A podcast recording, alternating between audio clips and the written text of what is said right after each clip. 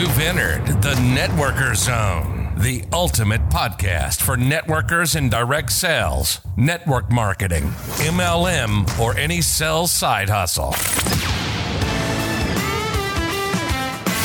You'll learn the skills for the how to and the mindset to make it work from the author of over 20 best selling books and over 25 years in the business. Here's your host, Keith Schreiter. All right, today in the zone, we are talking about a simple formula that says more exposure equals more sales. Honestly, probably not even a formula, more of a statement of fact. And you're probably thinking, wow, Keith, that's really not that mind blowing. Obviously, the more we expose our business, the more sales we get pretty obvious. But I want us to think about the big picture, not just in our business, but how this works in the real life. So, a couple of weeks ago, there was the Super Bowl. Now, the Super Bowl, sometimes the game is good, sometimes the game is pretty bad. There's always at least a entertaining halftime show. But the big thing that people have been talking about for the last 10, probably 20 years are the commercials. Now, it's interesting because years ago, and to this day, we don't like to see advertisements most of the time. You know, in the late 70s, early 80s, the VCR was really big. So you could fast forward, you could record something, and then, of course, fast forward through the commercials. And then it became more digital. So I believe it was like the late 90s. They had TiVo, or uh, TiVo was the big brand, but it was really just a DVR where you can record things digitally and then fast forward through the commercials. And then of course there's cable or you know premium channels and now premium channel apps and even on YouTube now you can get rid of the commercials by paying extra on YouTube. But for some reason in the Super Bowl people look forward to the advertisements. And I looked at the two most popular most two most popular that people are talking about the advertisements. And yes, there's a point to why I'm bringing this up. The first big company advertisement was Lay's potato chips. Now it was a 60 second ad, and they said, well, it's at least 6.5 million for a 30 second ad. So I'm sure they cut him a deal, but a 60 second ad. Now it was not about a new potato chip, and they barely even mentioned some of their other flavors, but they are really featuring the yellow bag Lay's potato chip. And here's what's interesting everybody's heard of Lay's potato chip. It's not something new. They literally paid at least $10 million to remind people that this potato chip exists at their grocery store.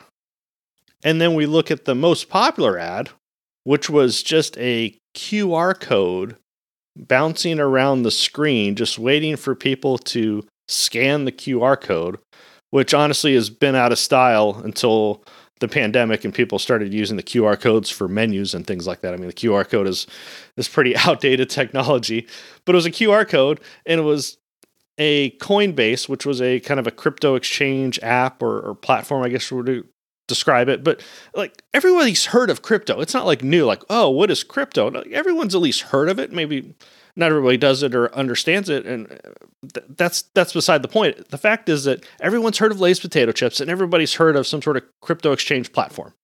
Pretty simple. Why did they spend millions of dollars to give people reminders that they exist? Well, the fact is that all big businesses do that. Sometimes it's you know the fortunes and the follow up and it's all about following up. It's all about timing. People say well you know what? Diet's out the window. Time to eat some potato chips. Or you know what? I'm at the super bowl party and if i only had potato chips instead of all this healthy food. No that's not the case. It's all about just reminding people that their company exists. That's it.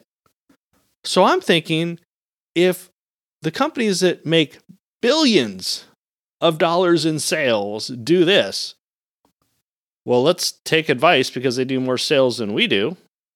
What are we doing to promote our business, our products, our services, our opportunity?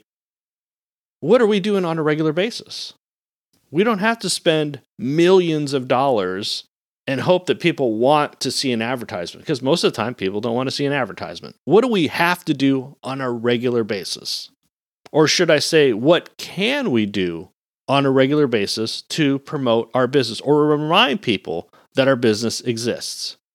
Well, the big thing is we need to know First of all, what to say, or how to say it, or how to bring our business into a conversation not into a sales pitch, not into create an appointment, not into I hope they want to listen to an advertisement, not I hope they want to listen to a long boring sales presentation. No.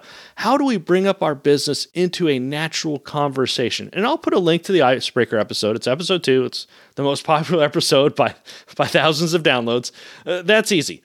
But we have to think or should I say we have to be prepared to be able to bring up our business. If we're not prepared, opportunities just pass us by. And we don't want to be another victim that says, well, this business didn't work. Well, because I didn't work it. But either way, the business doesn't work. So whether you're using an icebreaker as a direct conversation point or indirect questions, I'll, I'll put a link to a couple of other episodes on indirect questions where, hey, do you know anybody? You know, that type of indirect question.